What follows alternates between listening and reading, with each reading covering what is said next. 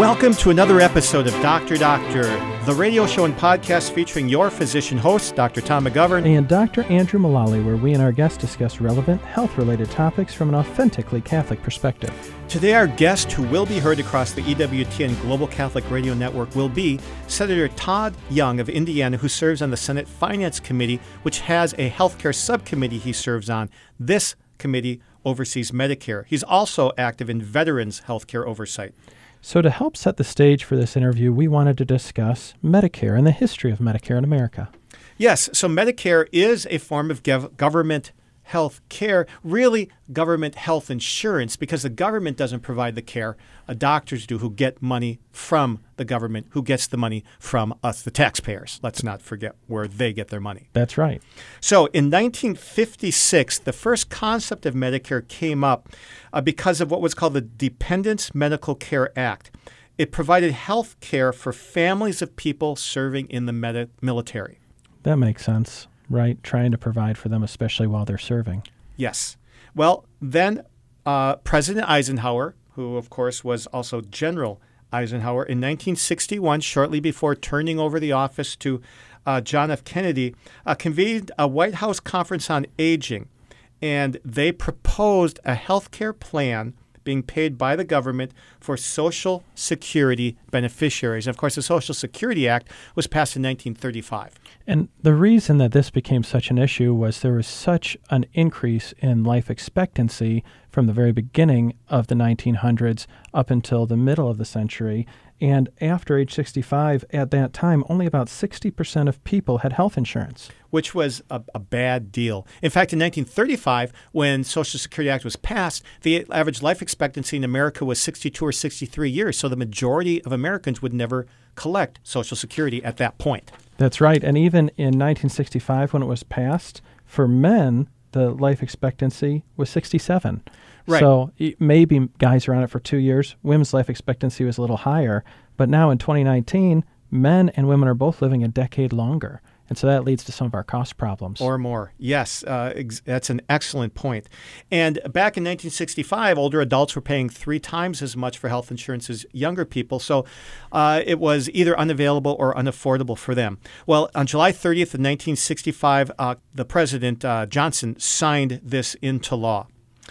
And so it came into effect January 1st, 1966. And one of the byproducts of Medicare was that it spurred racial integration. This was a neat thing that I, I kind of learned as we were looking at some of this material.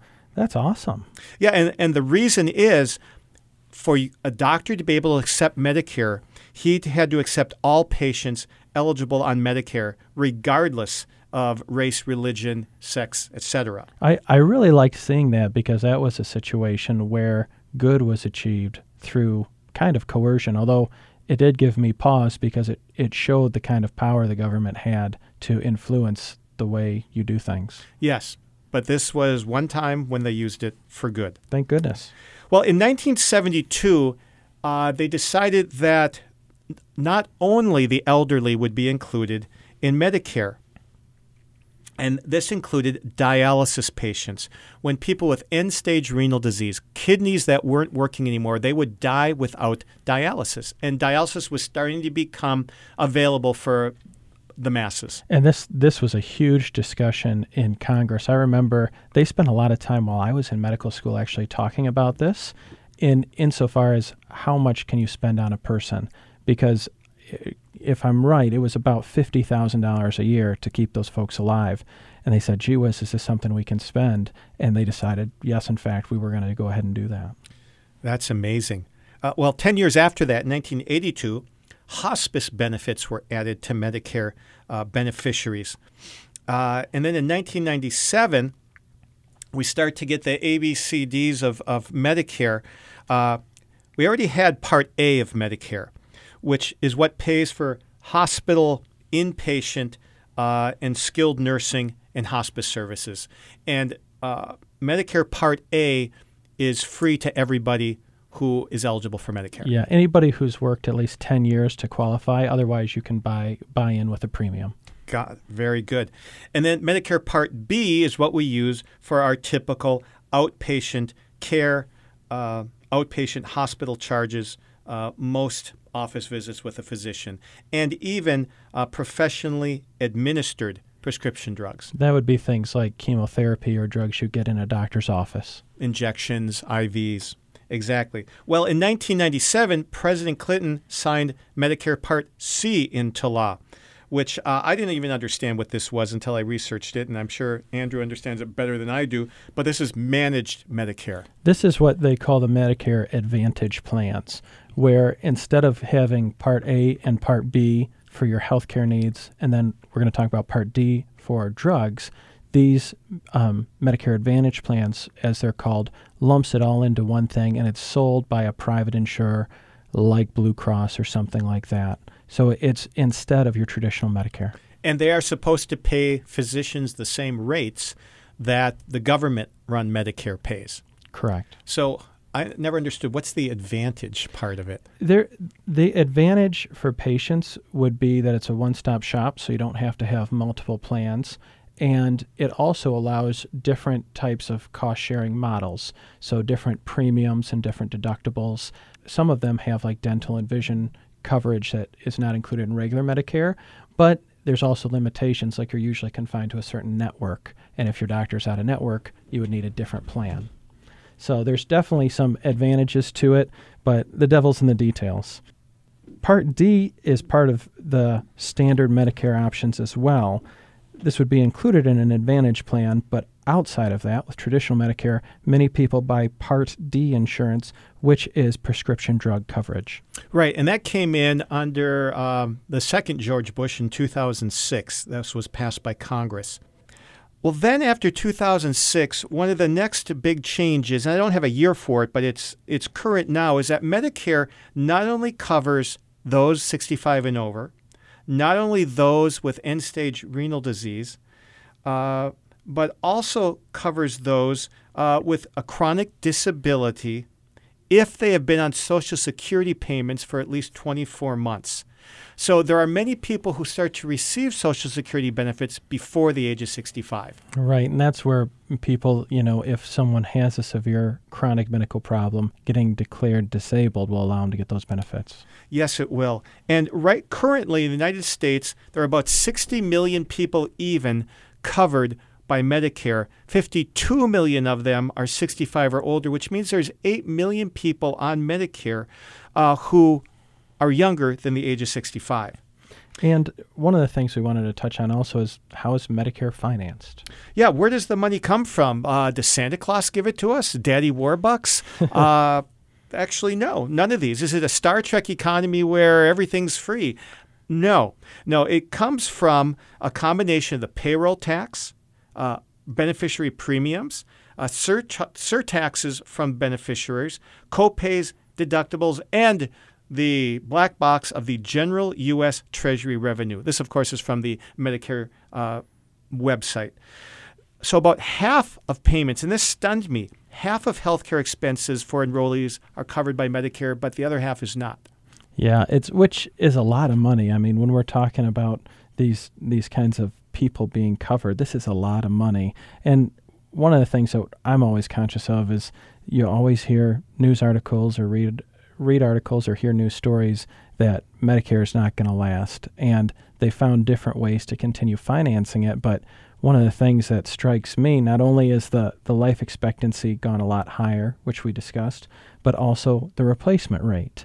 So when this was established in 1965, the replacement or the fertility rate, uh, a lady was having. I was wondering what you were talking about replacing. Replacing people who are dying. people who are dying Yes. well and paying into this to, to Exactly. pay you got young working people to pay for old people And by get the way, your co hosts are doing our part because between us so far, we have 13 future Medicare beneficiaries. Or do you have, are you at five now or six? six is cooking All right, there you go. So that's 13 future Think all Medicare those little taxpayers. beneficiaries. Yes. that's right and so Or, benef- or, or payers, not beneficiaries. That's right. Hopefully, beneficiaries, although we'll see if it's still there.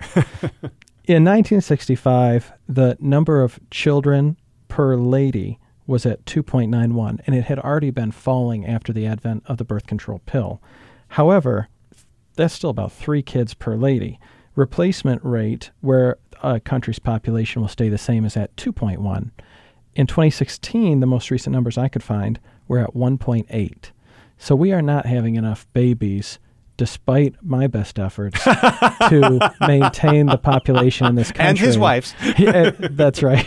Uh, to maintain the population in this country to pay for Medicare. And so that is one of the big underlying things, the demographic winter, as, as some people call it, as to why we're running into a cost problem here. Yes, absolutely. And because people are, are living longer.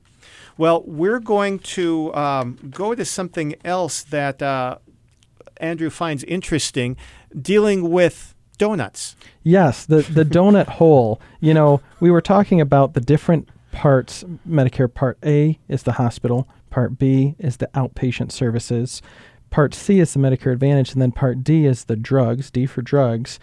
There's an idea called the donut hole where Medicare will pay for some of your drug costs initially, but you are on the hook for an indeterminate time in the middle. It's actually not indeterminate. It's a in 2019 it's $3800 and then Medicare starts paying for it again. How much do they pay before the donut hole? Before the donut hole, let me see. I've got that here somewhere. The first side of the donut on your way through. Mm. I'm I'm losing that amongst the scribbles. But fear not, in 2020 the donut hole is going away. Oh. And so the donut hole will be gone for, for our listeners. And then at that point, Medicare Part D, 25% will be the maximum cost. 25% of the drug will be the maximum cost per patient. And currently, there there is some relief for people who have extraordinarily high drug costs. After that person spends $5,100 a year, then they're only on the hook for 5% of the drug costs. Oh. So there's there's some intricacies there. Um, one other thing that I wanted to bring up: these are the the standard four, but people might have heard of other Medicares: Medicare Part E, F, G. I've never heard of this. Teach Um, me. so these the, Medicare Part E is is out of service now, but there are several other ones, including F, G, H, K, L, M, and N, that are what we call Medigap plans. Medigap. So this these would be plans that you would purchase through a private insurer, not through the U.S. government, to cover your out-of-pocket costs. Because even with traditional Medicare Part A, every time you go to the hospital, you have a deductible, which is about $1,300 currently for every hospitalization. Um, plus coinsurance, when you go see your family doctor, you're going to have to pay a percentage of that, usually about 20%. These Medigap plans are a little bit different, but they pay for your out of pocket costs. And you can buy them from the typical uh, private insurers that other people have for all their insurance. Isn't that right? Precisely. And so a lot of people have a menagerie of these coverages. And so definitely we'd encourage folks who are looking into this to get expert help because it is an alphabet soup and extraordinarily confusing. Yes, and we are not those experts. we like taking care of patients, but patient finances, even our own healthcare finances, makes our head spin sometimes. However, we do have an expert trivia question maker here. Oh my. So, another two part, and this one's a true or false, and it's on Medicare. First, true false. If you are at least 65 years old and receiving Social Security benefits, you must enroll in Medicare Part A, which is hospital coverage. And if you don't, you must repay all Social Security benefits you have received to date. Is that true or false? Ooh. The second one, once you enroll in Medicare, the annual monthly premium you pay is the same as all other people, regardless of current income at the age you enroll. Is that true or false? So meditate on these during the break, see what you come up with, because the answer will be after our interview with Senator Todd Young here on Dr. Doctor. And we're back with our special guest today, Senator Todd Young of Indiana, who was sworn in on January 3rd, 2017, after serving three terms uh, in the House of Representatives for Indiana's 9th District. He's a graduate of the U.S. Naval Academy in Political Science, served for five years in the U.S. Marine Corps, and got his MBA at the University of Chicago and a law degree at Indiana University. He has a 100% pro life voting record from the National Right to Life Committee, and he serves on the Senate Finance Committee and its subcommittee on health care. Senator Todd Young, welcome to Dr. Doctor. Doctor, doctor, great to be with you both. Thank you, Senator. Hey, it seems like many of the bills that you've been introducing or co sponsoring have been related to health care. Why are you so interested in this? Well, listen, um, I hear about health care as I travel around Indiana, speak to Hoosiers. I often have roundtable conversations. I visit people, you know, really where they work, play, live, pray sometimes. And um, this consistently comes up. Though people are enjoying rising wages, though uh, we've done a great job of getting the economy moving again, and, and there's actually uh, a, a real shortage of qualified employees oftentimes to fill different spots. Uh, all those are good things uh, from a worker perspective, but uh, you, you got to look at the other end of the financial statement uh, that households are experiencing. And uh, one of the key expenditures that people talk about that continues to rise is healthcare. So it's our obligation to make sure that we inject more competition, more transparency into the system, and uh, try and drive down the cost of care so that uh, so everyone can have access uh, to the basic services they need. Is there anything that you've experienced in your life or in your family which makes you specifically attuned to healthcare, or is it what you said mostly just from visiting different people around your state that you represent?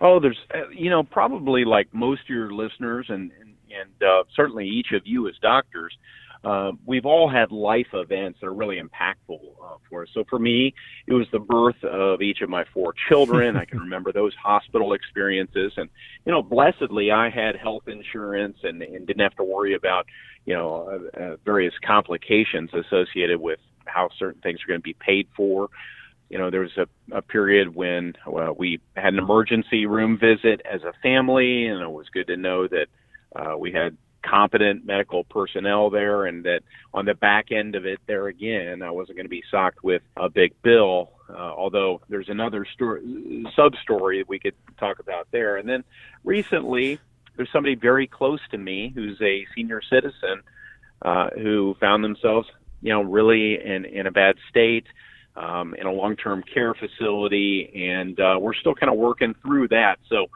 you know, uh, what, I have just put before, you know, fellow Hoosiers is the sort of things uh, that a lot of people encounter, but many people don't have the benefit of decent health insurance and accessible health care like blessedly I have. Now, some a, a point I'd like to make for our listeners is many of them may not exactly be aware what this Veterans Administration healthcare system is. I was an active duty Army physician for eight years, and that's a different system taking care of active duty, their dependents, and retirees than the VA system is. Could you give our listeners a little primer on what VA medical care is? Sure. Uh, VA medical care, which I do not utilize, but um, it is an entirely different parallel state run system, a government run system that serves uh, our nation's veterans. It's sort of an oddity uh, to, to many of us when you, you look at it. Um, it. It does train a number of doctors, and, and, and many veterans are happy with the quality of care it offers. But uh, it's a parallel healthcare system, parallel to the normal uh, battery of doctors' offices, and clinics, and hospitals that operate around the country and exists solely to take care of veterans who've served for a number of years.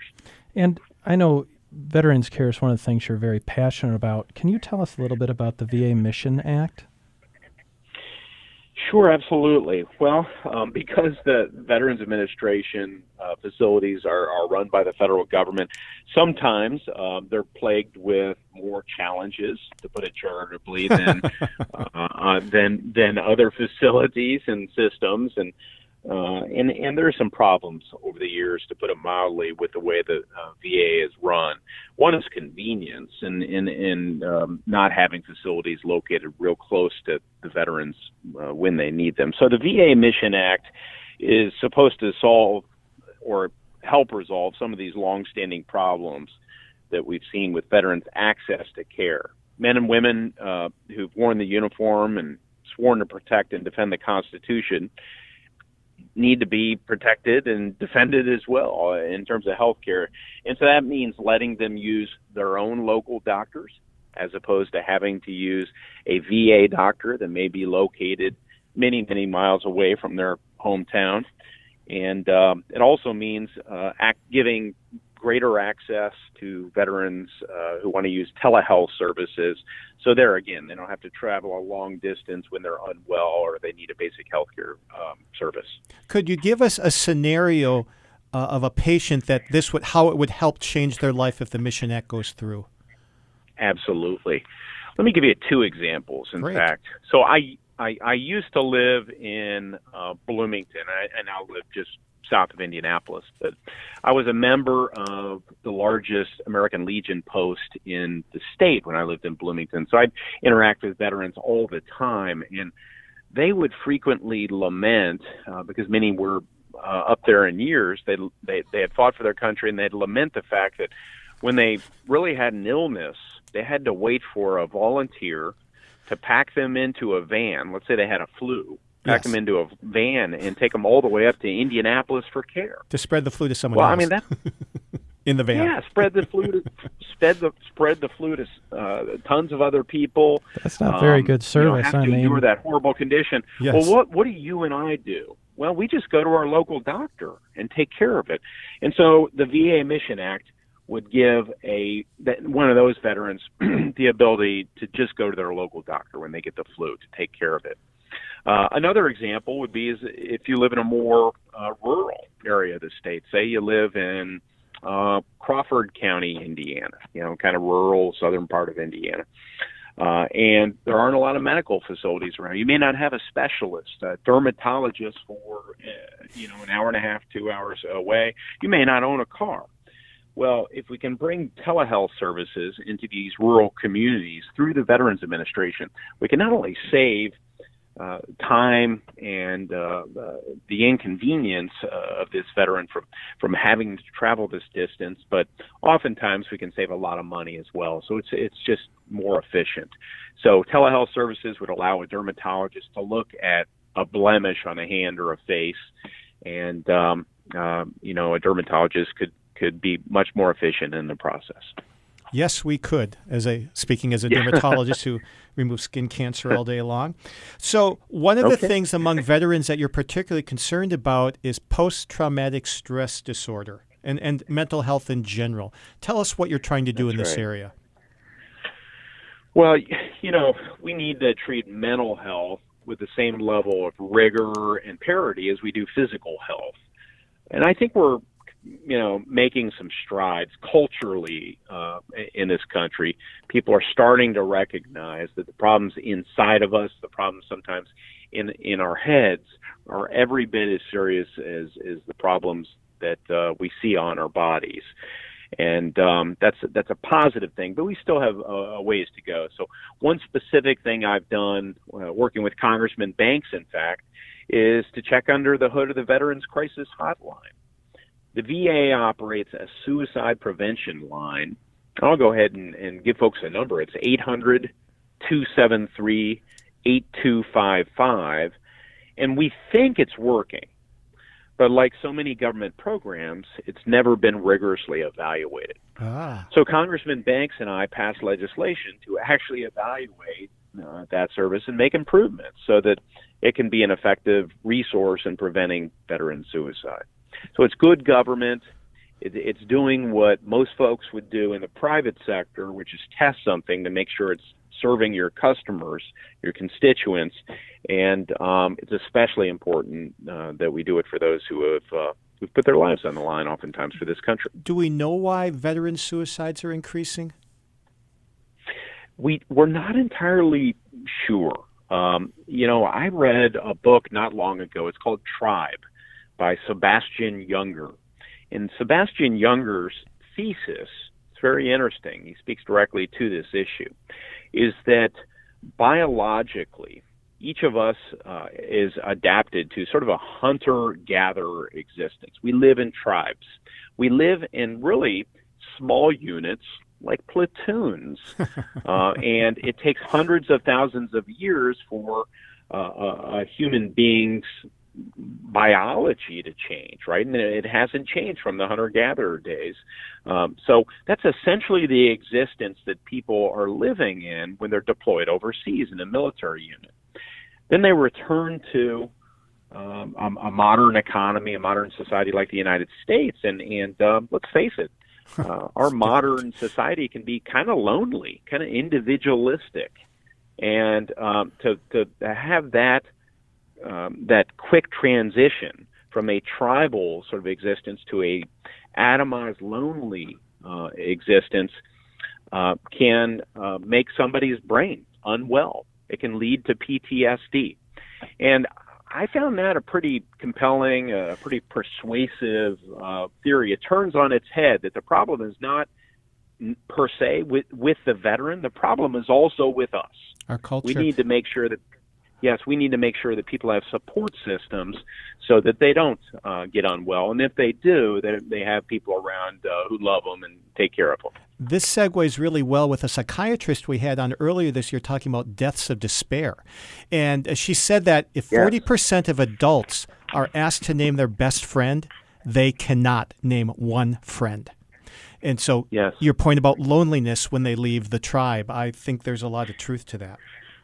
Well, I do too, and that's why when I when I visit, especially young school groups, um, I ask everyone with whom I visit to serve. You see, that may sound unusual to some of your listeners. You're asking school children to serve? Yes, because all of us are given gifts from God. And um, I encourage people to develop a habit of service and yes. assess your own godly gifts. One of them is presence and love. And um, if, if you are present and loving, and you knock on uh, your neighbor's door, and there's a senior citizen uh, who happens to live alone, and you just say hello, uh, that's a gift to that man or woman. Yes. And um, we need to do more of that, not just as children, but as adults. This starts at a, at a young age, and, and uh, I think uh, there's a lot each of us can do to address uh, our fellow Americans' loneliness. Amen. So that, that was very nice, very well said. Now, with the VA, I think one uh, concrete question is who qualifies to get care at a VA facility? Is it anyone who's ever been in the military, or is it a little higher bar than that? Yeah, it's a, it's, it's a higher bar than that. Uh, there are service connected disabilities that uh, will qualify one to get healthcare at a veterans facility. You need to be uh, you need to be examined by the Veterans Administration or by the military, discharged as a veteran who has a service connected uh, disability, or if you've spent a, a number of years in the military and retired from the military, you could also access care at uh, one of these facilities. I spent five years active duty in the U.S. Marine Corps. I uh, did not leave the service with serious um, injuries and uh, therefore I do not access, nor does my family access, health care from the Veterans Administration. What do you see as the future for VA medical care? What's what's your hope for that?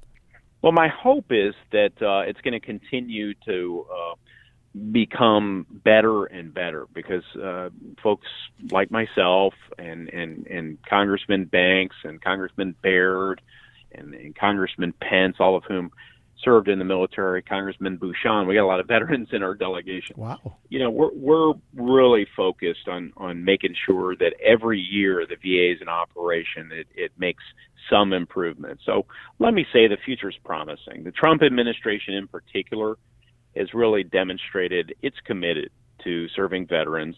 And this Congress has been committed to serving veterans through passage of the uh, VA Mission Act. Uh, which I mentioned earlier, which would allow uh, a veteran to get access uh, to health care in their local community. We've also passed an Appeals Modernization Act. And this is important because it upgrades an old legacy computer system at the Veterans Administration that led to really long wait times when yes. you appeal the d- decision from what I'll call bureaucrats trying to determine whether or not you you were eligible for certain healthcare services and, and benefits. So we've upgraded that. That will significantly reduce uh, wait times. And look, here's my view. Um, no veteran should ever, ever die while waiting seven or eight years for a benefit appeal to be uh, processed, and that's been happening. So I think the future is going to be far more promising. And, has the Mission Act passed yet? Yes, yeah, it's being implemented. Good. And Good. Uh, I am hearing positive things. The initial implementation, like many things, had, had some wrinkles to be worked out, but I'm hearing very positive things as I travel around um, the great state of Indiana. And this is a good place to take a break from our fascinating interview with Senator Todd Young. We'll be right back with more after the break on Dr. Doctor. And we're now back with Senator Todd Young of Indiana, who serves on the Subcommittee for Health Care on the Senate's Finance Committee. Senator Young, to, to turn the topic just a little bit, we, we recently did a show on our program here on vaping and the electronic cigarettes. I know one of the things you've, you've worked on is raising the age for smoking. T- can you tell us about that a little bit? Well, sure. Um, every PTA uh, meeting, really most family rooms around the state of Indiana and so much of the country uh, is has been filled in, in recent months with conversation about a vaping epidemic or e-cigarette epidemic in this country because young children are starting to use these these vaping pods right? Where one pod has as much nicotine as an entire pack of cigarettes You are up to speed, Um, Senator. Oh, a- absolutely. They're marketed oftentimes towards young people with flavors like bubble gum and Yes. cotton candy and, and other things. So I thought this was a real problem when you had, you know, the, the 16 year olds getting them, passing them on to their 14 year old friends. My daughter's 13 and she goes to a, a good school south of Indianapolis. The kids are you know, I, I find them to be pretty polite kids and so forth. But uh, she came home last March, uh, if I recall, and she said, "Dad, there are going to be no more school functions." And I said, "Why? You know what happened?" She said, "Well, some of the kids kept vaping in the bathrooms, and uh, they didn't know how to control it, so they just canceled the rest of the school functions." Oh, my I'm like, goodness. all Wow. this is this is completely out of hand. It really hit close to home. So, what my legislation does is it would increase the age of purchase of tobacco products to 21. Uh, knowing that 95% of uh, adults who smoke begin before the age of 21. Yes. We don't want to reverse the incredible progress we've made since the 60s in stigmatizing the use of tobacco products and uh, unwind all of that process, which will be a massive public health expenditure, to say noth- nothing of the human cost, the human toll it, it takes. And uh, certainly, young, impressionable people who are age 13 or 14 just aren't mature enough to be able to make these decisions. So we need to protect our young people. Um, it looks like there's broad bipartisan support for my legislation, and even in very conservative Indiana, uh, this has been an off the charts popular initiative as I travel around the states, and I'm really proud of that. I think we're going to get it done hopefully before year's end. We're we're really excited to hear that, and I I know talking from some friends of mine in the insurance industry, they talk about how just like you said, nobody really starts after they're older, and we know as physicians how the the developing brain becomes really addicted to nicotine in a way that an older brain is not as susceptible. So I think you know in in our discussions about trying to keep healthcare costs down, we're always looking about you know how much are we spending this would be a way to prevent who knows how many billions of dollars of savings by preventing disease. It there there are just so many benefits to this, right? Um, people are complaining about healthcare premiums. Well, um, we don't want people to get hooked, as you say, at a young age on on nicotine. Or on average, their healthcare premiums over the course of their lifetime will consistently be 20% higher than non-smokers. Um, the Surgeon General of the United States and each of the military services said that this is a critical military readiness issue for them. So our military services are behind this initiative. Senator, Um, are you and, aware uh, of any yeah. jurisdictions in the world or the country where the the tobacco purchase age is 21 or higher? Um, I am not aware of of, uh, of of the you know international you know sort of uh, legal framework for this.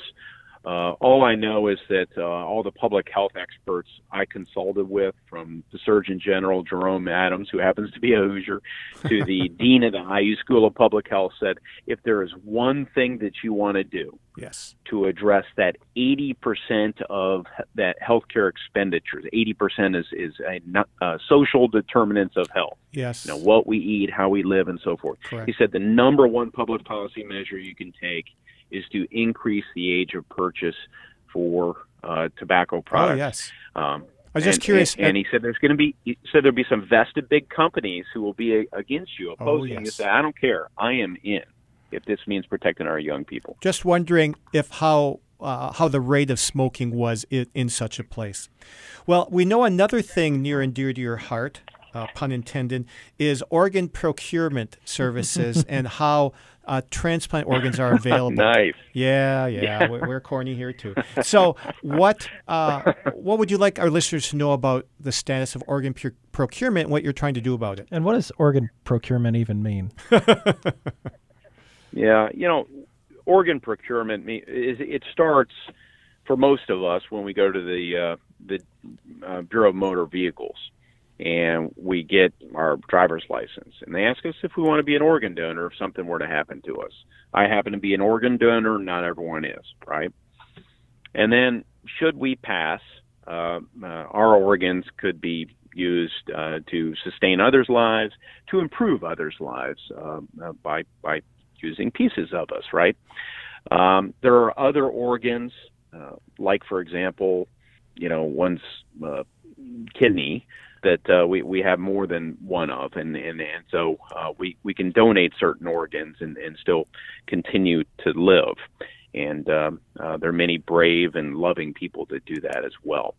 So listen, the organ procurement system is in the end it is something that is regulated by and should be overseen by our federal government. There's an association out there that is uh, supposed to coordinate all the activities uh, of, of various procurement organizations and make sure that the organs that are donated find their way to people who need them and uh, we sustain lives and improve lives. Well, this system is so complex, very few people know how it works, only people on the inside. And there's a shortage, there's a long wait, wait line to receive vital organs.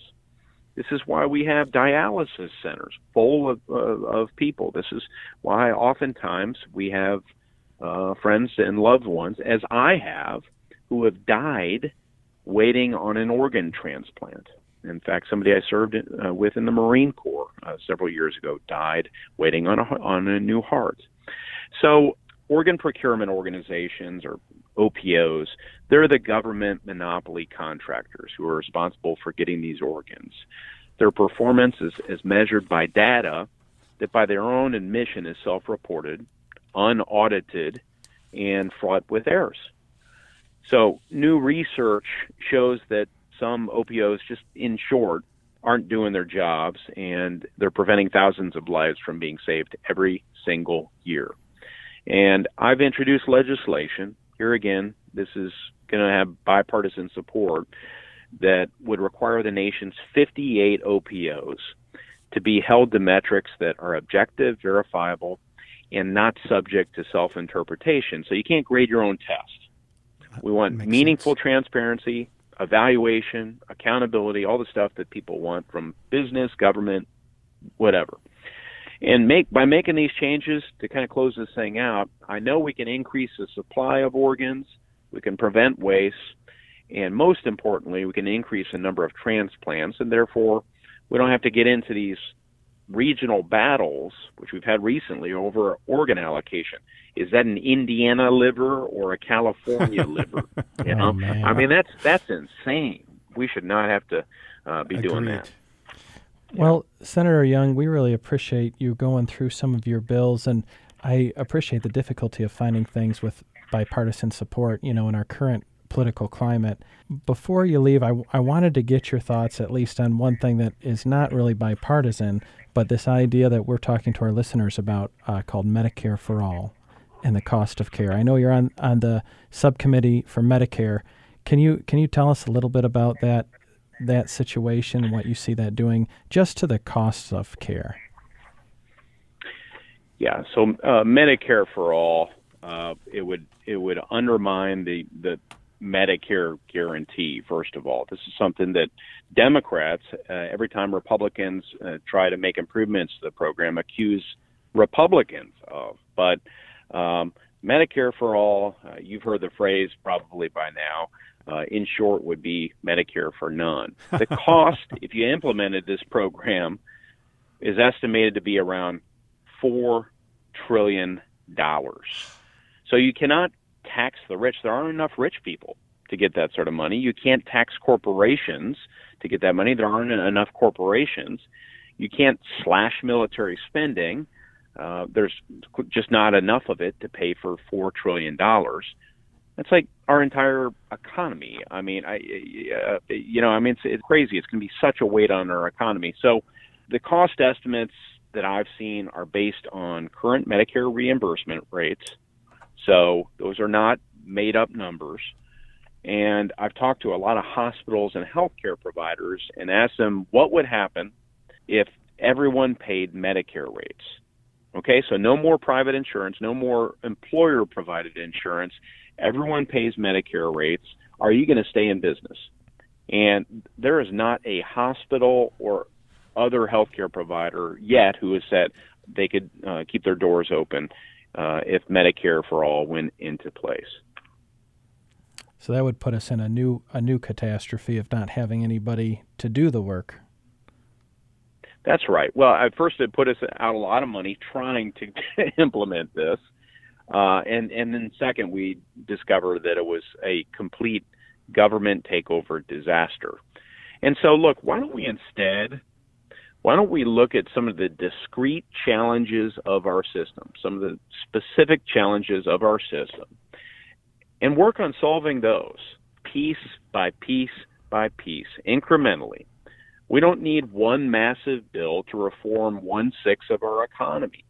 Let's work on what we have, recognize there's some real serious flaws, emphasize more openness, transparency, more competition, and let's let's start there. Let's focus on preventative health and primary care, right?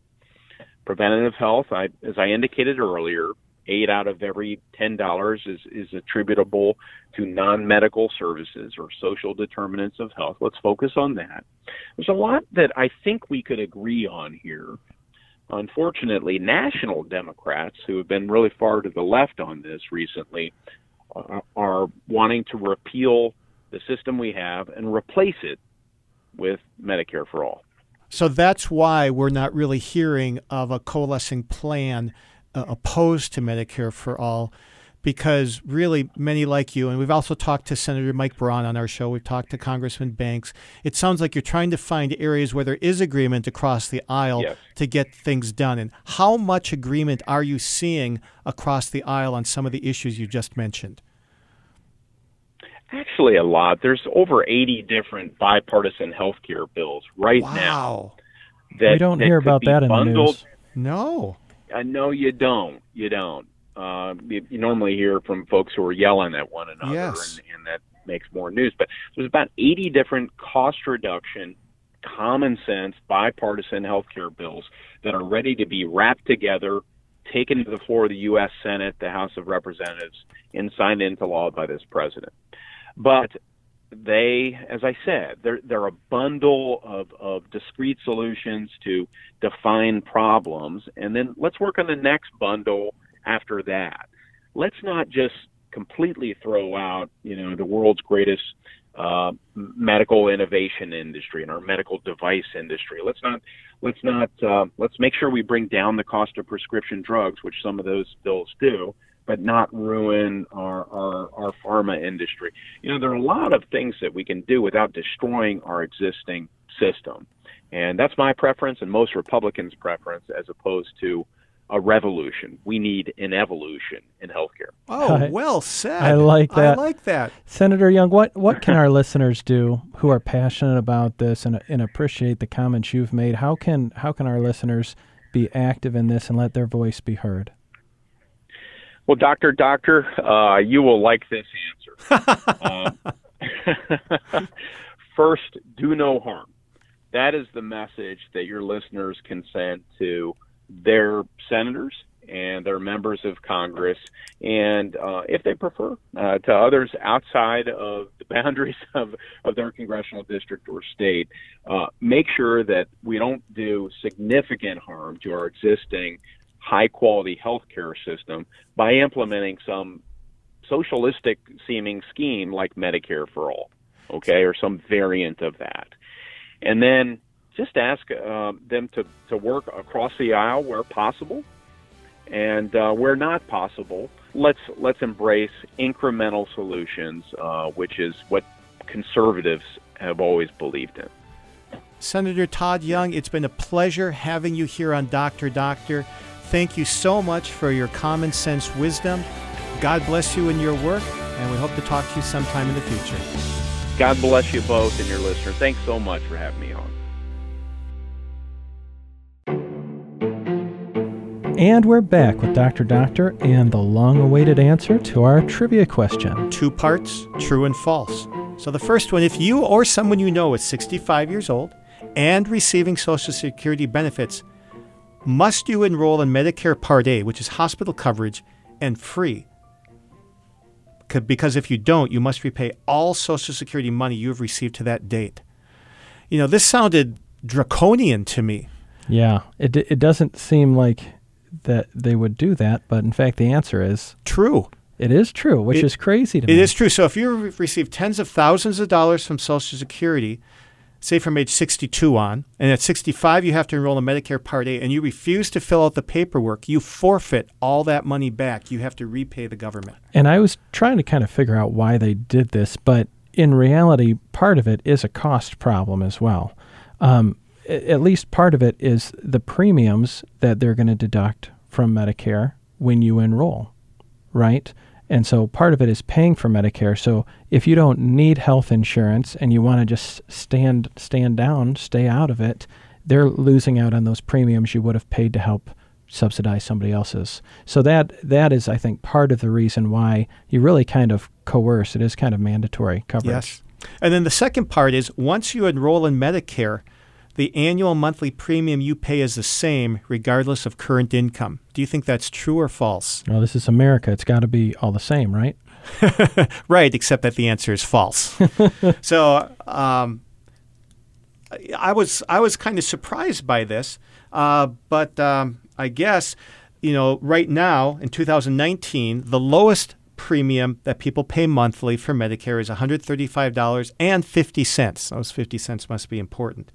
And then the highest adjusted gross income rate is $460.50. That must be a really important 50 cents. So, uh, over a threefold difference in cost for the same care. And this is withheld from your Social Security benefits. So, before you get the Social Security check, they'll withhold this already. Now, can people over 65 uh, go without receiving Medicare? That's a good question. Uh, they can. Uh, under certain circumstances. Uh, number one, you're not yet collecting Social Security. Oh, if you postpone Social Security till 67.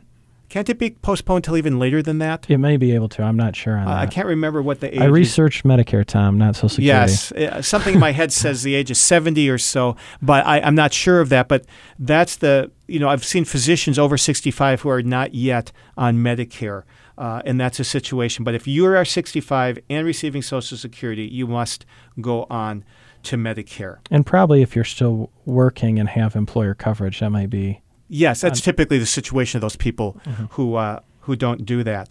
And then, uh, as you said earlier, Medicare Part A is free for people who have worked at least 10 years uh, or like our wives who are married to someone who is eligible or will be eligible for Medicare. Because my wife worked outside the home for less than 10 years before working inside the home for greater than 10 years. no, no credit for that. Right? Oh, I give her lots of credit for that. but the government, unfortunately, well, the government does because she was doing it with somebody who was uh, paying into the system. Well, and the way they determine these premiums is based on your last or latest available tax return, right? Right. So, So it's kind of a gradient. Right. So, you know, just uh, one thought on Senator Young. I think the most amazing thing that you commented on that he said was that there are currently 80 bipartisan health care bills in Congress. We don't hear about that. You know, that's that's something I wish we read about, and Yes. that that would It's be an good news. opportunity because we hear about so much division in in politics, especially, and so often we're talking about stuff. I talk about with patients. How come everybody doesn't agree on this? Well, it turns out there's a lot of stuff people agree on, and it's just having its trouble making its way through both chambers and up to the president. So we can only hope and advocate for common sense solutions to get done that everybody agrees on. I hope so. So I, I found, you know, the discussion with Senator Young fascinating. I learned a lot of new things. I really appreciated his explanation, especially of the organ procurement situation, which I was not super Yes. familiar with, and his efforts with the smoking age. I mean, that is something that is very common sense, and part of the role of government Beautiful. is to ensure common welfare. That's going to help everybody. Thanks for listening to another episode of Dr. Doctor, the official radio program and podcast of the CMA, brought to you from the studios of Redeemer Radio on the EWTN Global Catholic Radio Network.